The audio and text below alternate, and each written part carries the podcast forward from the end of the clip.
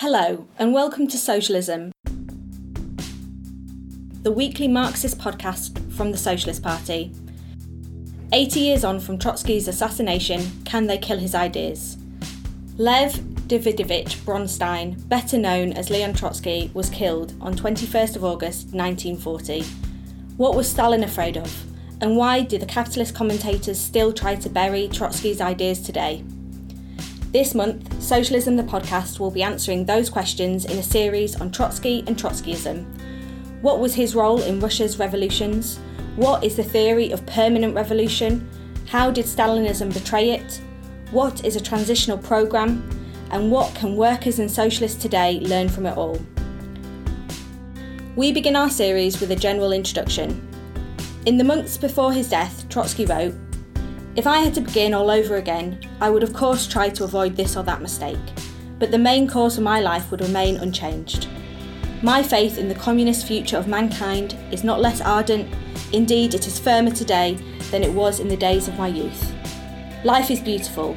Let the future generations cleanse it of all evil, oppression, and violence, and enjoy it to the full. This episode of Socialism looks at Leon Trotsky, an introduction to his revolutionary life and ideas.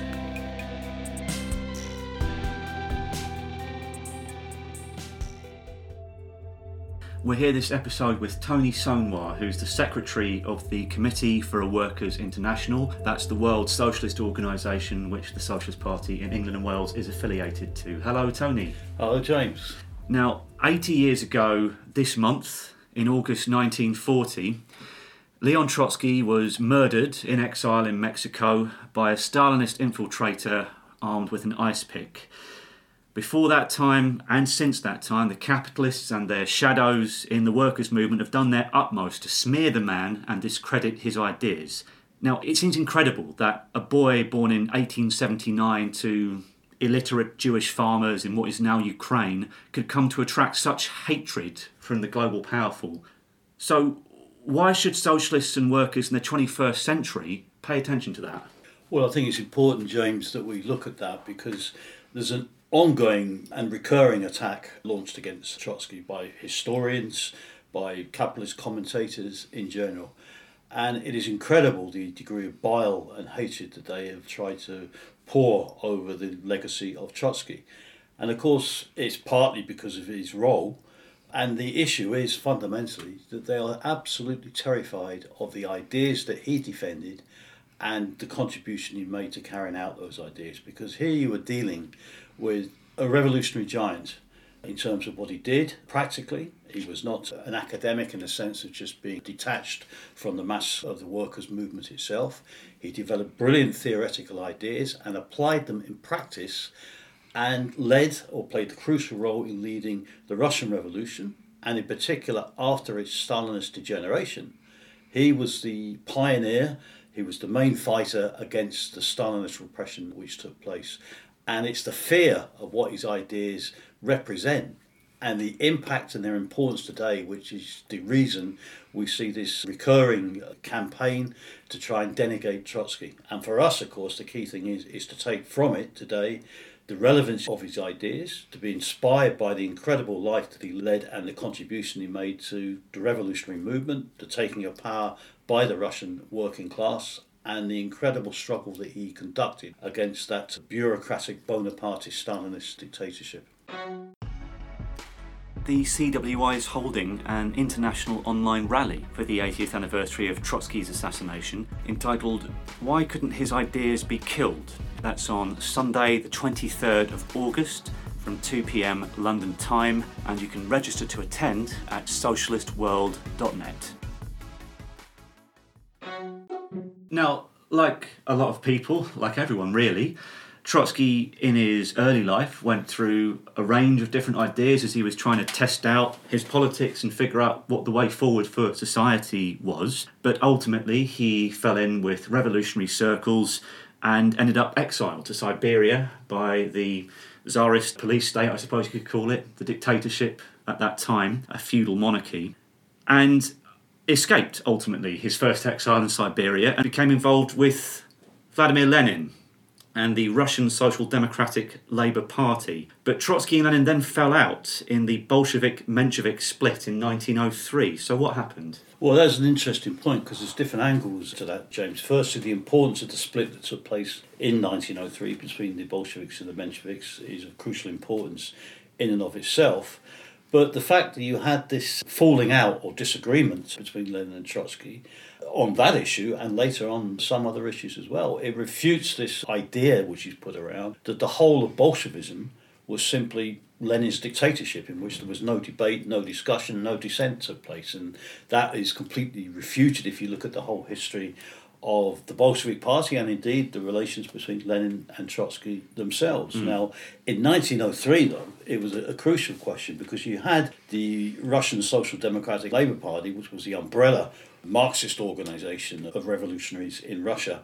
At that time, it was largely driven into exile, of course, because of the Tsarist regimes. And by 1903, you had two wings develop within it one which crystallized around the Bolsheviks, led by Lenin, and one which crystallized around the Mensheviks, who included many individuals. You had Plekhanov on the one side, you had Martov on the other, on the left, all of whom had played different roles and had made contributions. But there was a fundamental difference eventually to emerge, but in 1903 it was a split over what appeared to be a relatively secondary question, an organisational question of the character of the membership of the party. And it came down to a dispute between hards and softs.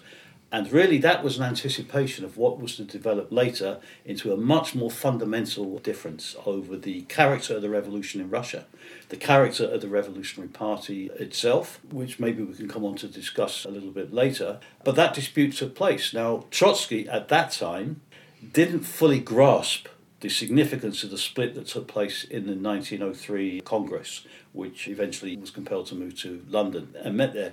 And he didn't really see that. And he held out the hope for a whole period after that that it'd be possible to overcome that division. And what he really looked towards was that under the impact of events, particularly the wing of the Mensheviks around Martov and some of the others, he hoped that under the impact of events that they would be forced back towards the left. And he tried in that sense to facilitate a reconciliation between the two wings of the party. Now, Lenin had grasped the issues much clearer and saw behind this organisational question more important political differences which were to emerge. Now, Trotsky later came to the same conclusion some years later under the hammer blows of the revolution itself and ended up joining the Bolsheviks. And of course, at the time he did that, he fully recognised the bad role that he had played at different stages trying to facilitate the reunification of the party and recognised the mistake. And he makes a very important point in his autobiography, My Life, where he recognized the mistakes and he made a point that once he became convinced of the issues, he came to Lenin on a much more principled and solid basis than others who at the time had simply repeated by rote some of Lenin's formulations, some of Lenin's arguments, but hadn't really grasped the points. And that was reflected later after Lenin's death when those individuals abandoned much of the ideas that were defended by Lenin and the Bolshevik Revolution in 1917. So 1903 was a very significant point in the history of the movement, and it has echoes today. Some of the disputes that we've had in the CWI and in other organisations we've developed have also represented elements of this trend between those who want to go for a more compromised position and those who want to maintain a more principled, harder position of defending a more principled Marxist form of organisation and Marxist programme and policy. Now, not long after this split, where Trotsky was in effect in the middle for a whole number of years, revolution broke out in Russia. First time was in 1905. Now, the young working class of St. Petersburg, which was the main administrative and industrial centre of Russia at that time, established a new form of organisation, the so called Soviet, which of course is the Russian word simply for council. What was Trotsky's role in the Petersburg Soviet, and are Soviets a model for today? Well, I think that's a very important question, James, particularly the second part of the question. Trotsky, despite the fact after 1903, I mean, really, he wasn't with the Mensheviks, he wasn't with the Bolsheviks. He was, you know, straddling a position in between the two mm. in reality, although politically always really tending to endorse the position adopted by Lenin on most of the fundamental questions. But by 1905, nevertheless, despite that fact, Trotsky had accumulated a lot of authority, reflecting his activity in the underground, which was there, reflecting what he contributed politically. And that was reflected in the 1905 revolution. And with the formation of the Soviets in 1905, the first time it was formed, Trotsky was elected president of the Petrograd Soviet, which was an organization of the Petrograd working class, which is a very revolutionary section of the working class. And it reflected the authority that Trotsky had built up. Now, significantly, there's a false perception sometimes given that everything in the Bolsheviks was predetermined and pre-decided, and they always just had a correct position. And that was reflected in the attitude towards the Soviets, because the Soviet in 1905 was a new organisation. It had not been seen prior to that. Could you describe it a little, perhaps? Well, it was a, it was a Soviet, as you correctly said, the term a council. It was delegates elected from the factories, subject to immediate recall. They came together and formed a council. Later on, as Soviets were formed beyond one or two of the factories, they linked up on a citywide basis. All of the delegates were elected subject to recall. It became a genuine organ of struggle of the working class, and it was the parliament of the working class where all of the political issues were thrashed out and debated, and it was a struggle between the different parties and tendencies which existed within the workers' movement itself. And Trotsky had this enormous authority, but as a new organization, the importance of this development was not readily understood. Apart from Lenin, most of the leaders of the Bolshevik Party who were present at the time of the formation of the Soviet didn't regard it as important, and they actually saw it as a threat to the party mm. itself. And it took Lenin's arrival to correct that sectarian approach that was adopted by the Bolsheviks. Now, Trotsky immediately had understood and appreciated the crucial significance that the Soviet represented.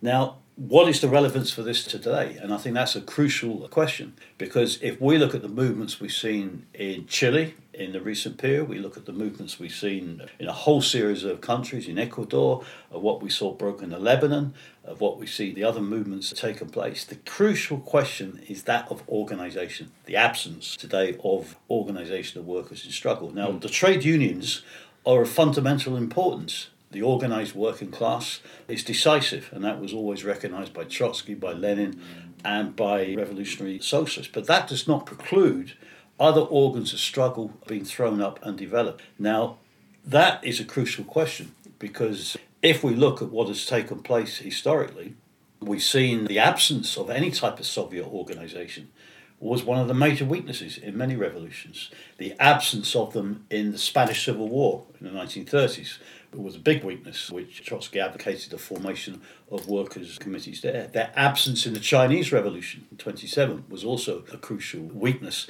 of them. And therefore, you can see, because it's a question of these organizations which are immediately responsive to the changing moods and demands of the situation where delegates are elected subject to immediate recall. They have to give an account to the workers in the factories of their role. So they're crucial and they emerge then as the basis for the new workers' government. Now, is that form of organisation still relevant today? Well, I think in essence it is. It is.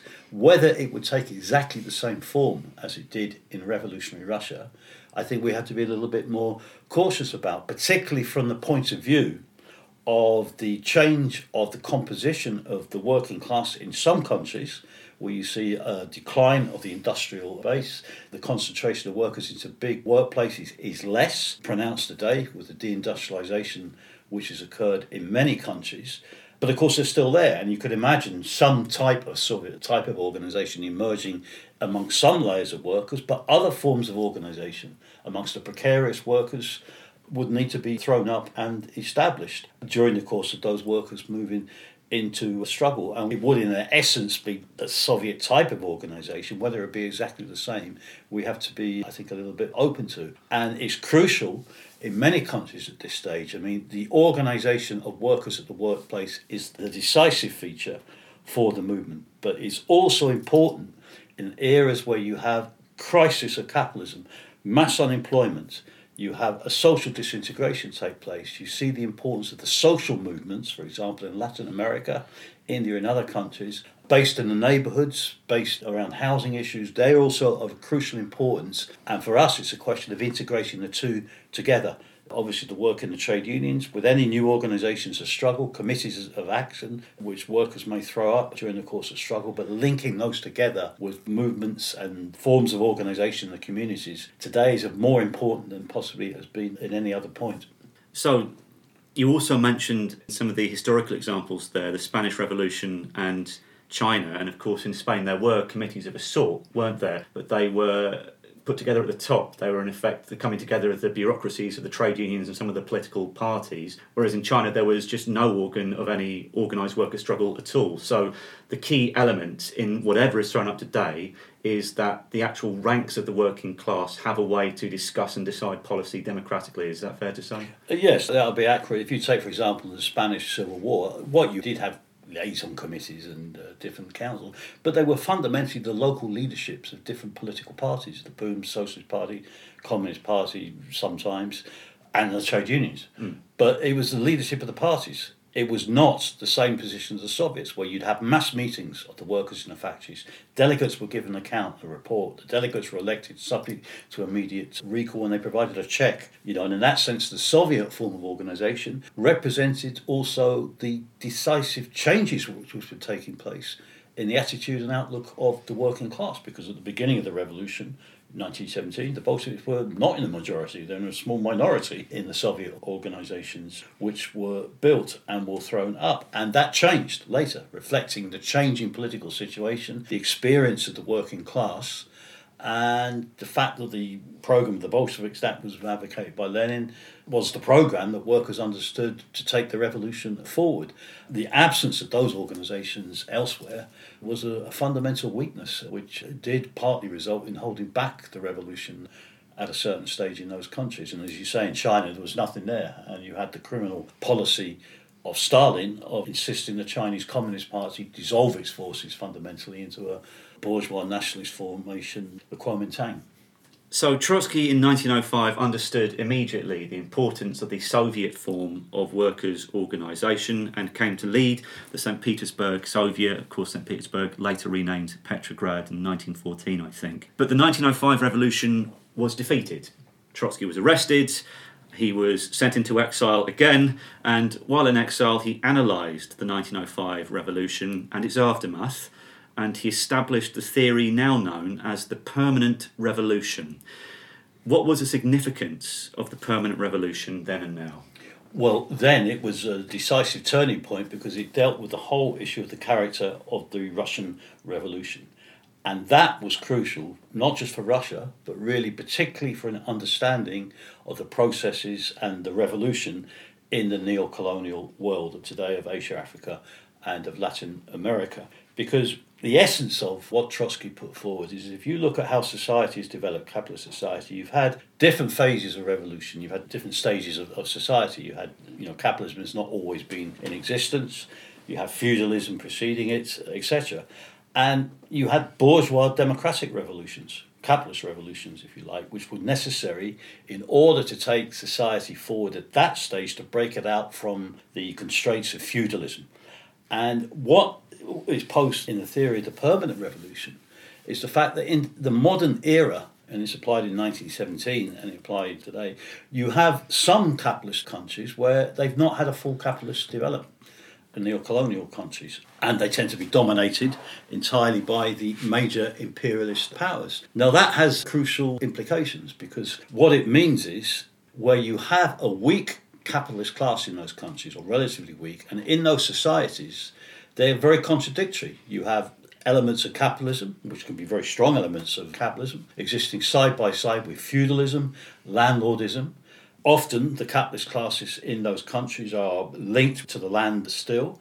They're completely interwoven and linked with the question of global imperialism as well. And so that's the larger capitalist powers around the world. Yes, yes. Acting as kind of loan sharks, if you like. Yes, yes. And they, they'd be linked through, through loans, investments, etc. They'd be there. Now, in these countries, what it means is the tasks of the capitalist democratic revolution, the bourgeois democratic revolution, that could be summed up really in the issue of the unification of the country into a nation state, the solutions to the land question, development of industry, establishment of a stable form of parliamentary democracy. The capitalist class is not sufficiently confident or strong enough to carry out or complete, to be more accurate, the full tasks of the bourgeois democratic revolution.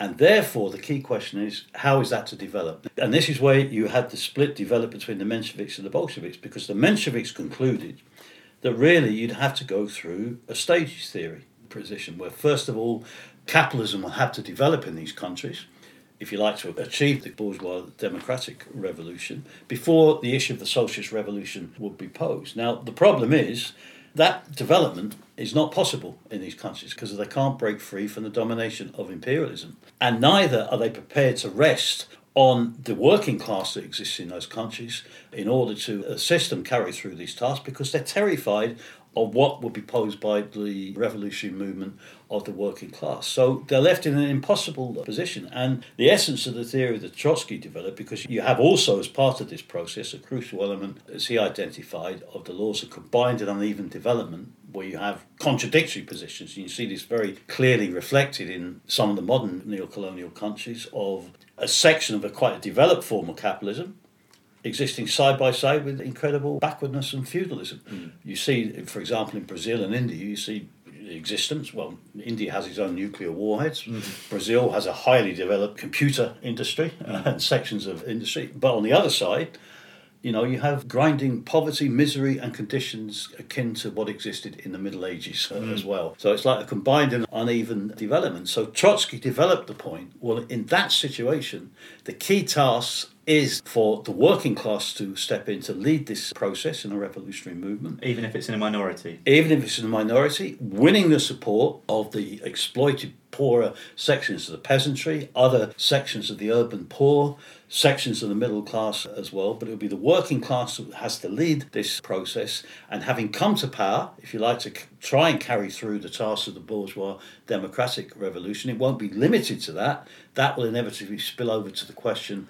of abolishing capitalism, introducing a state plan of production in the initial period of the revolution itself. And that will be necessary in order to develop society. But the key point with that is that, as Lenin and Trotsky and the Bolsheviks emphasized, it assumes a permanence of its character in the sense it's an ongoing process. But the key factor there is having taken power in one country, then it is not possible to move towards the development of socialism simply within the limitations of that country. And you have to look towards the extension of the revolution internationally, particularly towards the more industrialized and developed countries. And the whole emphasis of Lenin, Trotsky, and the Bolsheviks was having taken power in Russia. They saw that as a first step. It was the breaking of capitalism at its weakest link at that point. They then saw the importance of extending the revolution and particularly looked towards the development of the German Revolution. And in fact, Lenin at one point even posed the question that if they had to give up the Russian Revolution, if it meant the victory of the revolution in Germany, they would do it because that was more important from the point of view of the world revolution and the defeat of capitalism. But that understanding and what Trotsky clarified in the theory of the permanent revolution, which he did in conjunction with another individual at the time who was a Marxist at the time, he abandoned the revolution movement later. Parvus, they developed these ideas. Lenin, in the course of the process, accepted the full analysis that Trotsky put forward on this particular question. It was absolutely instrumental for securing the victory of the Russian Revolution, and it was a, the real struggle that took place between the Mensheviks and the Bolsheviks was, in a sense, around this issue, because the Mensheviks were arguing initially support for the provisional government. Support for a capitalist coalition as a first step, and never pose the issue of the working class itself taking power.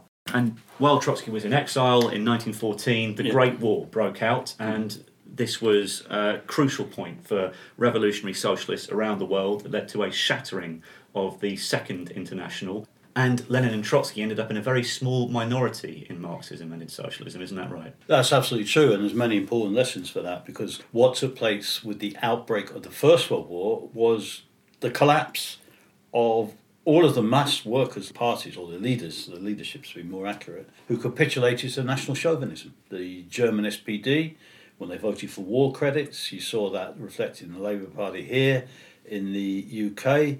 And it's similar stance in relation to France. You saw, you know, all of the mass workers' organisations at that time, which existed, capitulated and collapsed. And those who stood out against that pressure were a small minority. And by the way, that has lessons to what we faced in the pandemic today and the COVID crisis. At the outbreak of that, we saw a whole series, if not the majority, of the political leaders of the so called left parties in the parliaments endorse what the governments had done, trade unions suspending strike action and struggle. In many ways, it was similar to what happened in 1914. And in 1914, those who represented opposition to the war were a tiny minority. And a conference eventually did take place at Zimmerwald. And even at that, you know, you had a small minority with Lenin, with Trotsky, with Luxemburg from Germany, and others. But even the participants at the conference, the Zimmerwald conference, you had two wings. You had the revolutionary wing around Lenin, and you had a pacifist wing as well. They managed to put together an agreement, a declaration, a joint declaration, which Trotsky largely penned to get it out, but it was not on a it wasn't an agreement in terms of what the program and strategy should be in terms of fighting the war. But of course that was nineteen fourteen. Events rapidly changed and by nineteen seventeen you'd had the victory of the Russian Revolution.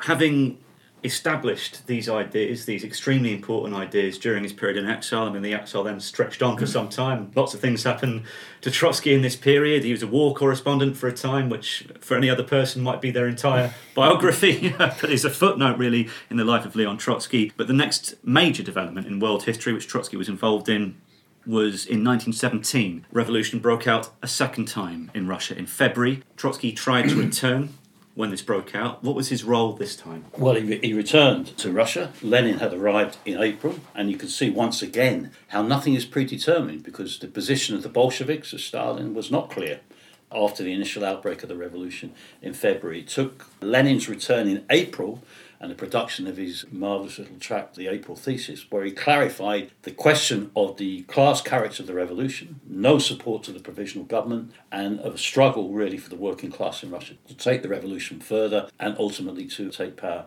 Trotsky returned to Russia having been imprisoned in a concentration camp in Canada by the British on his way back there, but nevertheless managed to make it back to Russia and immediately threw himself into revolutionary activity. He still wasn't with the Bolshevik Party at this particular stage, and of course, we had two revolutions in Russia in 1917, one in February. The later one where the workers took power was in October. And there was a whole process of ebbs and flows in the revolutionary movement during the course of that particular process. And in July, you saw the coming out onto the streets of the working class in Petrograd. There was a discussion about that. You saw the month of the Great Slander, as July was dubbed, as was a vicious campaign conducted against the Bolsheviks. Lenin was denounced as a German agent. We saw a whole campaign taking place, and we saw it was during that period of July, actually, that Trotsky finally went in to the Bolshevik Party, joined the Bolshevik Party, and was immediately elected onto the Central Committee, which is an illustration of the authority that he had in the party at that time. And he played an absolutely indispensable role. He was then made a member of what was called the Military Revolutionary Committee, which in essence was the body which organised the insurrection itself in October. And from that point of view, along obviously with Lenin and other leaders, but particularly Lenin and Trotsky played a decisive role in estimating the tactics, assessing the consciousness, and the mood of the working class at each stage of events, particularly from July up to uh, October, and eventually was successful in carrying through the insurrection in October, which resulted in the formation of the workers' government, which was the first time ever in history of humankind that the working class had taken power and formed their own government at that stage. And in that sense, that achievement was really the greatest achievement in the history of humankind, in the history of the workers' movement, most certainly, because it resulted in the overthrow of landlordism and capitalism, and it became a beacon for the working class of the world. And this insurrection in October, this was no mere palace coup. This was a transfer of power from the discredited capitalist provisional government to the workers, soldiers, and peasants' councils, the Soviets, which, as we discussed earlier, were genuine organs of democratic struggle for the workers and actually wider sections of the masses increasingly throughout the Russian Revolution. And shortly after the working class took power, the young workers' state in Russia was forced into difficult negotiations over peace with German imperialism because, of course, the Russian Revolution brought about the end of the First World War. Trotsky led those talks in Brest Litovsk, which is in what is now in Belarus, But the peace agreement was the subject of major controversy over revolutionary strategy. Why was that? Well, it's interesting, and I think we should emphasise here, of course, you mentioned there, James, the question of the war. And that was a fundamental issue vis-a-vis the Russian Revolution itself, mm. because you know you had the exhaustion, the slaughter of millions, the demand for an ending to the war, you know, it was enormous amongst the masses who suffered horrific carnage in the trenches of all of the armies involved. And the Mensheviks, you know, failed to end the war. Mm. and that, that, it was a crucial factor in the majority of the army, the majority of the working class switching over to the Bolsheviks. That was a crucial issue. Now, having taken power and formed the workers' government, of course, they then had to deal with the specifics of running a workers' government and suing for peace. And it opened up a polemic in terms of the negotiations that took place, as you say, at Brest-Litovsk in 1917, 1918. Part of the peace agreement was arrived at. Now, this is against the background where the Bolsheviks, Lenin and Trotsky in particular, they've taken power, you know, as a fragile basis, as all revolutions initially are. But one of their main concerns was what's going to happen with the German Revolution? Mm. what is going to happen? And that was a factor. They were in a weak position militarily. The soldiers had enough of the war and, you know, were deserting their trenches, were not carrying on fighting, were demanding peace. And the question was that they were considering one of the key elements in it was estimating what had been the effect of the war on the German army and on the German working class. And of course, that was a bit of an unknown quantity mm. in terms of estimating what state the German army was really in. Now, as, as regards, would it carry out a revolution. Will it have a mutiny against itself? And this is the key point of the German ruling class, of course, wanted to snuff out the worker state in Russia. Hmm. they wanted to put the Bolsheviks out and still wanted to get what they could from a military point of view. So the Germans, when they started the negotiations, imposed bad terms, offered you know not very conducive terms for the Soviet government. Now the question was how to accept that. And this is where Lenin put the position well, if we knew there would be an immediate German revolution, we could do anything necessary to assist that, and we could risk even losing Russia on the basis of a German military offensive if it meant there would be a successful revolution in Germany. But mm. that was not guaranteed, and therefore it's a question of working towards that end of a German revolution, but trying to secure the position in Russia. Now, three schools of thought fundamentally opened up within the leadership. Trotsky's position was to sue for peace, not sign the conditions that German imperialism had imposed, and see if the Germans continued with a military advance. If they did undertake a military advance, because of the state of the Russian army was extremely weak at that particular stage, then he said at that point we should capitulate, if you like, and accept the conditions as being forced upon us. And on the basis of it being clearly seen and understood that it was because of a military advance from Germany that they had no choice but to accept these bad conditions. Mm. Lenin put a somewhat different position.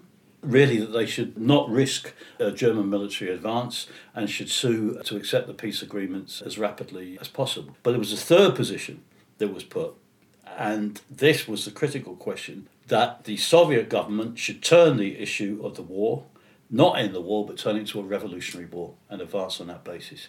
And both Lenin and Trotsky had the position that that was not viable because they didn't have a Red Army at that stage. It just wasn't there, and it would have been a suicide mission mm. to do that. And Lenin, his main preoccupation was defeating that position. Now, it's extremely important to emphasize here within the Bolshevik Party, that particular position had a lot of support, a lot of support and in fact was, you know, in some respects, even a partial majority position within the party, reflected in some of the debates that took place. And Lenin had to wage a merciless struggle against that position in the debates. In fact, I can't remember the exact figures. There was one meeting that took place in Petrograd where the supporters of the Revolutionary War got about 35%, 32, 32 votes. Yeah. The supporters of Lenin's position got 15 votes, and the supporters of Trotsky's position got 16 votes. So mm. you hmm. can see it. And by the way, that also punctures a myth that there was no debates took place in the Bolshevik Party at this particular stage. This, or that Lenin always got his way, or that Lenin always got his way. Lenin's position was the smallest position at that particular meeting. I mean, so it was an issue of a struggle. Now, eventually, Trotsky's position won out and was temporarily accepted by the Central Committee by the Party Congress after intense debate, and they tried that position But very rapidly, after being duped by the Germans, the Germans we tried to drag out the peace negotiations a bit longer, and eventually the Germans broke it and went for a bit of a military advance. And at which point, Lenin's position was immediately accepted mm. there. But it shows the whole issue of you know very complex questions that were confronting this extremely fragile Soviet government, which was in power and had only just taken power. And it's a question of maintaining the integrity of that regime in its very early stages as a central point to act as an appeal for the working class internationally, particularly in Germany and other countries of Europe. So when German imperialism broke this off, this fired the starting gun on a war of intervention by armies from all the major capitalist powers in Europe, sending forces into Russia alongside representatives, reactionaries of the old ruling classes, the whites in an attempt to drown that revolution in blood. And Trotsky then led the construction and command of the Red Army to defend against this counter revolutionary invasion and conduct a civil war to defend the workers' state. That's true, and that was, in a certain sense, one of his most incredible achievements. Because Trotsky, you know, despite having a tremendous theoretical capacity, he'd never been involved in military affairs before. You know, he'd had no military training or particularly been involved in it. But from that position, and it's a, a, reflection of his incredible genius that he was able to absorb all of the fundamental tasks necessary. He built a Red Army from fundamentally nothing. As we've seen happen, by the way, in other revolutions. I mean, if you take the English Civil War, I mean, Cromwell constructed a new model army as a bourgeois basis, but incredible feats were undertaken by the Roundheads and by Cromwell's army, how it was built up for nothing. In a certain sense, on a much higher level, completely ideological basis, much superior. Class composition, somewhat different as well. Trotsky did the same on a much bigger scale, a much, much bigger scale in terms of a force that was built. And it was incredible, but it wasn't an automatic process. It had to be struggled for. There was a, a, battle to achieve the building of the army itself, and then, of course, it was faced with all of the issues of fighting a civil war, as you say, against 21 armies of intervention which came in to try and crush the movement, and he built an incredible position. And the revolution at different stages was extremely precarious. At one point, they were down to only having control of the areas around Petrograd and Moscow. But from that, they fought back a lot, and a crucial aspect of that was the role that Trotsky played as the commander in chief of the army, but also he pioneered incredible inventiveness in terms of military tactics in terms of what he did. I mean, if you read his My Life, he had a train where he travelled from front to front. And it wasn't just a train. It had printing presses. It had a whole series of other facilities. Obviously, some military defence units on it. He had his own squads on it of highly motivated young worker Bolsheviks who were committed who would go into the trenches with the Red Army soldiers, fight alongside with them, raise their spirits and their determination as they were slacking and falling back or their morale had dipped after suffering war. And it was a phenomenal feat. And by the way, the feats of this in Trotsky's military writings and his studies is even acknowledged today by bourgeois military strategists. In many of the bourgeois military academies, one of the works that he studied is Trotsky's military writings and how he conducted the fight in the Civil War itself. I was amazed to find out that in the Pakistani army, for example, all of Trotsky's military writings are taught as part of the training process for the officer corps there because of the significance of it as a recognition, really, of what was achieved. Now, of course, you won't find that broadcast on any of the capitalist media outlets, but it's a fact and it's a measure of what was achieved there. In 1924, Vladimir Lenin died after a period of illness. Lenin and Trotsky had been the key leaders of the revolution. But Trotsky ended up losing power to Stalin, who previously was a little known figure, with his theory of socialism in one country counterposed to Trotsky's theory of the permanent revolution. What happened? Well, there was a process, of course, it didn't take place overnight, but you had a whole series of factors coming together. You had a very difficult international situation. The revolution in Russia had been isolated. You saw by 1924, death of Lenin, you'd had a defeat of the German Revolution.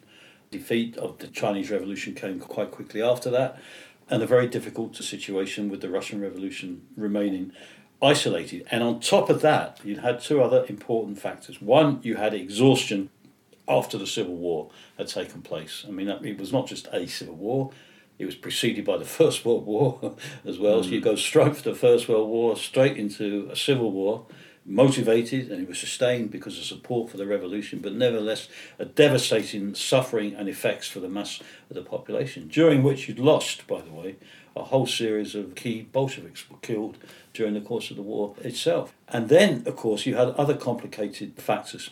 You saw the beginnings because of the shortages, the horrific economic situation developing, the bureaucracy began to crystallize. The Soviets became a little more drained, less participation by sections of workers within them. The party apparatus became strengthened, and you'd had coming into the party as well sections of the state machine previously from the Tsar under the Tsarist state had come into the party apparatus, were absorbed into the state apparatus and then into the party apparatus. Sections who had opposed the revolution before had also, for their own opportunist reasons, come in. And you saw the beginnings of the development of a bureaucracy, a bureaucratic caste began to emerge, it had begun to develop before 1924. I mean, Lenin in 23 was raising, before he had the stroke, was raising the dangers of what was taking place here. It came out for the replacement in private conversations with Trotsky that they agreed to form a bloc that Stalin should be removed as the general secretary because he could see the dangers that were then posed. But nevertheless, this bureaucracy began to develop. And then Trotsky, bit by bit, became the victim of an incredible campaign, which probably started in 22, 23, launched by people around Stalin to discredit Trotsky. There was a whole series of the groundwork was being prepared. It wasn't just one immediate act. This was done over a period of time. Brest-Litovsk, which we discussed, a false position was put there in terms of distorting, trying to put the position that only Trotsky was against you know, signing a peace agreement, mm. where it's a much more complicated process, as we've already explained. There was a whole series of gossip and rumour put round about Trotsky underestimating the peasantry, ignoring the peasantry. And bit by bit, there was a marginalisation began to take place. And then the party became more of an apparatus, or big chunks of it, and it began to be used to howl down those who supported Trotsky at meetings of intimidation and crystallized around him taking power and eventually arrived at the position of Trotsky being more and more marginalized within the official positions, eventually being forced to resign from some of his positions and they drove him into internal exile and then expelled him from the Soviet Union. And of course, as a justification of that, we saw this idea put forward this pernicious reactionary idea of socialism in one country. It wasn't just Lenin and Trotsky or the theory of the permanent revolution that had never been entertained in the history of the Bolshevik Party as part of its program. The mm. idea was always from the point of view of an international socialist revolution. That is suddenly gone, and that really was the theoretical justification for this new Bonapartist bureaucratic clique which began to emerge. You've used the word Bonapartist there, and you used it earlier in the podcast as well. Could you give us uh, maybe a short definition of that for listeners? Yes, I mean, by Bonapartist, what we mean by that is a state regime or a power or force or individual that's head of it who would carry out repressive measures, but also balance between different classes and interests, etc. But in this particular case, it was a Bonapartist regime which was balancing on different interests, including this new bureaucratic caste which was emerging, and also eventually moved towards carrying out even more repressive measures. And of course, for Napoleon Bonaparte, who rose to carry out that yes. sort of regime yes. after the French Revolution. Absolutely. Now, you mentioned that it was not automatic that Trotsky and the ideas which he and the old Bolsheviks had represented lost power to Stalin. There was all this complicated. It was the international situation, the failure of the other revolutions. It was the crippling of the economy, which fundamentally was a result of the mismanagement of Tsarism, followed by two extremely depleting wars. All of this together allowed the bureaucracy to crystallise. But of course, there was opposition to that, wasn't there? And Trotsky led a group which became known as the left opposition and fought within the Soviet Union and within the Communist Party and the Communist International against the dictatorship of the bureaucracy for genuine workers' democracy. And even after his expulsion, that wasn't the end of the story. Ultimately, the left opposition ended up leaving the Communist International and setting up on its own in 1939 as a separate international. Why was that? Again, it was a process. I mean, Trotsky didn't have a, a predetermined agenda here because when you saw the crystallization of the bureaucracy, his initial position was to struggle against it and to struggle to reform it, and to struggle to reform the Communist Party, including the Communist International, which, by the way, under the you know guise of defending this idea of socialism in one country, in practice that meant that the communist parties in the other countries saw their role changed from being the standard bearers to fight for the world revolution, mm. that their decisive role became to act as the border guards of the Stalinized Soviet Union, and it was defense of the Soviet Union was their main objective, and therefore it was used by Stalin that they could do nothing in their own countries, which would jeopardize the interests of Stalin. And for Stalin, that meant you don't fight for the socialist revolution mm. in those countries, which had disastrous consequences in China and Spain, and eventually, well, from somewhat different reason in Germany as well. But the original position of Trotsky was to go for reform. But that position changed, and the decisive factor that changed Trotsky's attitude for it was what happened within Germany with the coming to power of Hitler. Mm. And that was a decisive turning point in his assessment because it did not provoke, it provoked discussion, but it did not provoke mass opposition and revolt within the Comintern and within the different communist parties.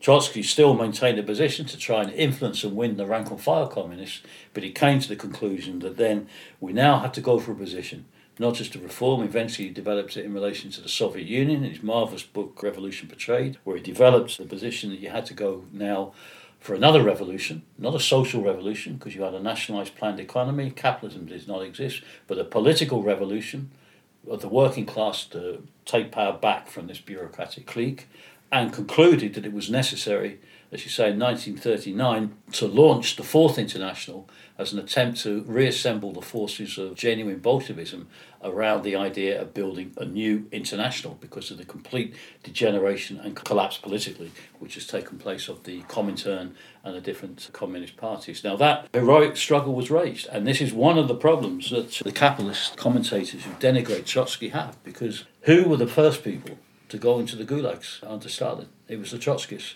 They were the ones that spoke out, while others remained quiet Others sat on their uh, hands. It was Trotsky and his supporters that spoke out against what was happening under the Stalinist regime, and they paid a terrible price. You had in Vorkuta, you know, hundreds of young workers, Bolsheviks, Trotskyists, sent to the camps to face execution, who wiped out. But he had thousands of supporters throughout the Soviet Union who were there, but nevertheless they were not able to resist the growing consolidation of this Stalinist bureaucracy into power because of the conditions in the Soviet Union itself, but also because of the defeats which had taken place internationally. And Trotsky, then eventually driven to exile in Mexico, then began some of his most important work to try and assemble the forces of the Fourth International, but to defend ideologically and leave behind a genuine legacy of what is revolutionary socialism. And one of the most important contributions he made there was a theoretical analysis explained in his marvellous book Revolution Betrayed because this development of the Stalinist bureaucracy was an entirely new historical phenomenon. Mm. It had not existed before. And it's that clarifying exactly what had taken place, which was crucial for the whole of the next historical period which opened up during and after the Second World War. And of course, you see by the time you get to the Second World War, what had, had taken place. I mean, Stalin, they attacked Trotsky on the question of Brest-Litovsk and what his alleged role was there, and yet what was it Stalin did? uh, immediately, you know, uh, contrast what Lenin and Trotsky had argued at Brest-Litovsk to what Stalin did was signing the Stalin-Hitler Pact mm. in 1939, one week after the signing of the Stalin-Hitler Pact. Of course, Hitler invaded Poland and that was that. And two years later, he invaded the Soviet Union as mm. well. So I mean, we can see where his method, Stalin's method, led to. But that was a fundamental issue then for Trotsky to proclaim the Fourth International. He hoped for a more rapid development of those forces. They started with relatively few forces internationally, but of course, you had the development of the Second World War, which partly cut across that. Revolutionary situations at the end of the war, but then, of course, capitalism managed to go into a whole period of historical upswing and went into a new historical era. But all of that work, all of those points, now with this new global crisis, this era of global catastrophe of capitalism, makes the relevance of these ideas, the relevance of what Trotsky did then, even more important and pertinent to today's situation. So the Hitler-Stalin Pact, the Molotov-Ribbentrop Pact, the effect of that was the crushing of revolutionary forces, whereas the Brest-Litovsk peace was something foisted on the workers' state in an attempt to buy time to develop the revolution. So, on the surface, they may appear, and Stalin certainly made them appear to be equivalent, but in fact, they had opposite intentions. Yeah, I mean, of course, the German workers' movement in that sense had been atomised and crushed before the signing of the Stalin Hitler Pact, because you know when Hitler came to power in thirty three, so I mean most of that had been done. But I mean mm. internationally, he formed this bloc with an out and out fascist regime whose whole objective was the destruction of the workers' organisations in any country they marched into. and in the founding conference of the Fourth International, Leon Trotsky was involved in producing a document called these days the transitional program, wasn't he? And that's a very important document for Trotskyism and for the CWI in particular. Most definitely, James. It's a crucial document because in that Trotsky outlines a number of points. Firstly, it takes up specific demands to be fought for by the working class and a whole series of questions in relation to unemployment, sharing out the work, reduction of the working week, the question of a minimum wage, he deals with the whole question of, under certain conditions, the need for workers' committees to be formed in order to defend workers from attack by the right and the fascist organisations. It's a whole programme, but in addition to that, it raises important questions because what it illustrates is the method of Trotsky and Trotskyism and indeed of Bolshevism, which the CWI bases itself upon. And that is that we don't just develop our ideas in the abstract we have a clear objective of what we want to fight for for socialism. But we had to relate that to the day to day experiences and the day to day consciousness, political consciousness of the working class, of the youth, and all oppressed in society. And we had to take up demands and fight for every day to day reform, even that the working class wants. But the key thing that Trotsky outlined in that program was that while revolutionaries will fight for all reforms, fight for every improvement in the conditions of the working class, we do that in such a way as to link it from today's aspirations and consciousness of working people and try and provide a bridge through those struggles, through those demands, a bridge to the idea of the need for a socialist society and then a program and a set of demands of to how a social society would be built. And that is a fundamental issue which is of crucial importance for the CWI and all of our sections intervening in the big explosive movements which are developing around the world at the present time. So it's that method, the transitional method, which is important to us. It is. That's absolutely fundamental, the transitional method. And I mean, often Trotskyists are maligned and said that on the one side we don't support reforms, on the other side, they say that we're just putting forward abstract demands that bear no correlation to the reality. We put forward demands that we know are impossible to reach. Well, on both accounts, that's false. We would defend and fight for every reform that benefits the interest of working people. But using Trotsky's method, we always explain that any reform conquered by the struggles of the working people could only be safeguarded and guaranteed if it's also linked with the need to transform society because what capitalism gives with the left hand, they will come back when they're able to and take it away from the right hand. And our demands are not abstract, utopian demands. They say we consciously put forward demands that capitalism can't meet. Well, we put forward demands and fight for demands that improve the conditions of life, the quality of life for all working people, and demands on a program that working people require to improve their quality of life, their quality of existence, to utilize the productive forces for the benefit of the whole of society. And in fighting for those, if capitalism cannot afford it or is not prepared to concede those demands, then of course, again, it poses a need to link a struggle for that program, for those demands, with the need to break with capitalism and establish a democratic socialist plan of production and build a new world. So, Trotsky was the de facto leader of the 1905 revolution. He was central to expounding the theory of the permanent revolution, which, as you say, was later accepted by Lenin in the April Theses in 1917. Trotsky then co led the October Revolution in 1917 alongside Lenin, negotiated the peace at Brest Litovsk, founded and commanded the Red Army to defend the workers' state, fought the bureaucratization of the workers' state under Stalin with his left opposition, and when that no longer became viable, established an entirely new international socialist organisation to try to keep the flame of genuine Marxism, workers' democracy, and international revolution alive. But even this was not Trotsky's last battle and final contribution. In the run up to his death in 1940, there was a struggle even within the new international, the Fourth International, in particular in its US section, the Socialist Workers' Party. Having fought to defend Marxism against Stalinist degeneration, a new rightward drift developed in the US SWP.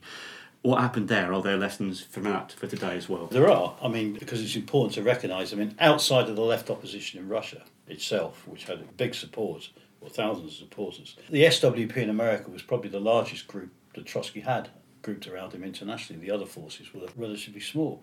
And the role of the SWP at that stage had been absolutely critical. I've been on two or three occasions to visit Trotsky's house in Mexico City, and you know it's very impressive to see. But one of the things is is the equipment he had at the time. I mean, it was some of the most modern equipment that existed at the time for his secretaries and to aid his writings, and that he got that from the SWP in America. I mean, the man was penniless. Apart from that, they played a crucial role in assisting the work at that stage. And then this battle broke out. And it was another important struggle. You know, Trotsky initially tried to mediate to prevent it developing into a major struggle, but that became untenable as you saw an assault on the basic ideas of Marxism, theoretical ideas of Marxism, and also around the question of an understanding of the class character of the Soviet Union itself was an important element in the battle that eventually unfolded. And then it was crucial because it was the issue of orientation as well, of how the party should orientate to the American working class, its class composition, how it intervened amongst the American working class, how it intervened in the trade unions. A whole series of crucial questions arose and it eventually led to a split. What happened later after the death of Trotsky to the SWP in America is a different discussion. Mm. You know, it went off in another direction later. But nevertheless, that was a crucial battle and it had very important lessons it had lessons for us in the CWI in terms of the period we've been through, where we had a layer broke away from us who wanted to abandon the idea of systematic trade union work, systematic, consistent work within the organisations of the working class and to build fundamentally a proletarian organisation. So it has had certain relevance to today's situation. And from that, important lessons can undoubtedly be drawn as to how the forces of the CWI and other revolutionary organisations need to develop over the course of the next period. Now, as always, if you like what you've heard, donate to help fund us, recommend us to your friends and co workers, and if you agree, join the Socialists. All of these very rich points, which we've been just introducing today, we're going to develop further in podcasts on specific topics, specific areas of Trotsky's life and ideas throughout the month of August. But you can read all of these and more in a new book, which is going to be published by the Committee for a Workers International. What's it called, Tony? We don't know yet. We don't know yet. we haven't got a title yet. on the revolutionary life and ideas of Leon Trotsky, title to be announced. But for this month of August, the 80th anniversary of the assassination of Leon Trotsky, we're going to be examining why he was assassinated, and the power of his ideas which led to that assassination, their relevance for today. Thank you very much, Tony. Thank you. Socialism is produced by the Socialist Party, the England and Wales section of the Committee for a Workers' International. Today we heard from Tony Saunois speaking to James Ivens, and I'm Helen Patterson. This episode was edited by Nick Hart. The CWI is holding an international online rally for the 80th anniversary of Trotsky's assassination, entitled Why Couldn't His Ideas Be Killed? It's on Sunday, 23rd of August from 2pm London time. You can register to attend at socialistworld.net. You can find further reading on this episode in the notes in your podcast app and at socialistparty.org.uk forward slash podcast. If you want to get in touch, email socialismpodcast at socialistparty.org.uk. Do you agree with the policies and actions the Socialist Party is fighting for? We need you. Send us your details at socialistparty.org.uk forward slash join. If you live outside England and Wales and want to join the fight for socialism in your country, contact the Committee for a Workers' International by visiting socialistworld.net. Socialism the podcast has no wealthy backers. We rely only on funding from the working class, which maintains our political independence. So help us take the fight to big business. You can make a regular donation or a one off payment at socialistparty.org.uk forward slash donate. Till next time, solidarity.